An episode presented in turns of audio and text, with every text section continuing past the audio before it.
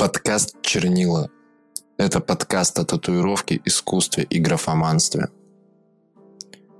Привет! Сегодня постараюсь раскрыть такой стиль татуировки, как графика, и поясню, почему он крутой. Для меня графика скорее понятие, чем стиль, потому что у каждого она своя. Есть тысячи мастеров, работающих в этом направлении, и каждый не похож на своего коллегу. Отличительные черты этого стиля – явные графические линии, как правило, легкий закрас тонкой иглой, имитирующий карандашную штриховку. В этот стиль можно уместить как надписи или леттеринг, так и объемные графические работы, приближенные к реализму. Кстати, мини-тату в большинстве своем – это тоже графика. В последние годы в индустрию все чаще приходят авангардные художники, и они не считаются с канонами в татуировке. Самый простой способ для художника выразить свое творчество на чужих телах – это графический стиль. Да, зачастую он непрофессионален, может выглядеть ужасно, но вместе с этим он передает вайб художника и, как правило, доносит всю иронию и сюр его работы.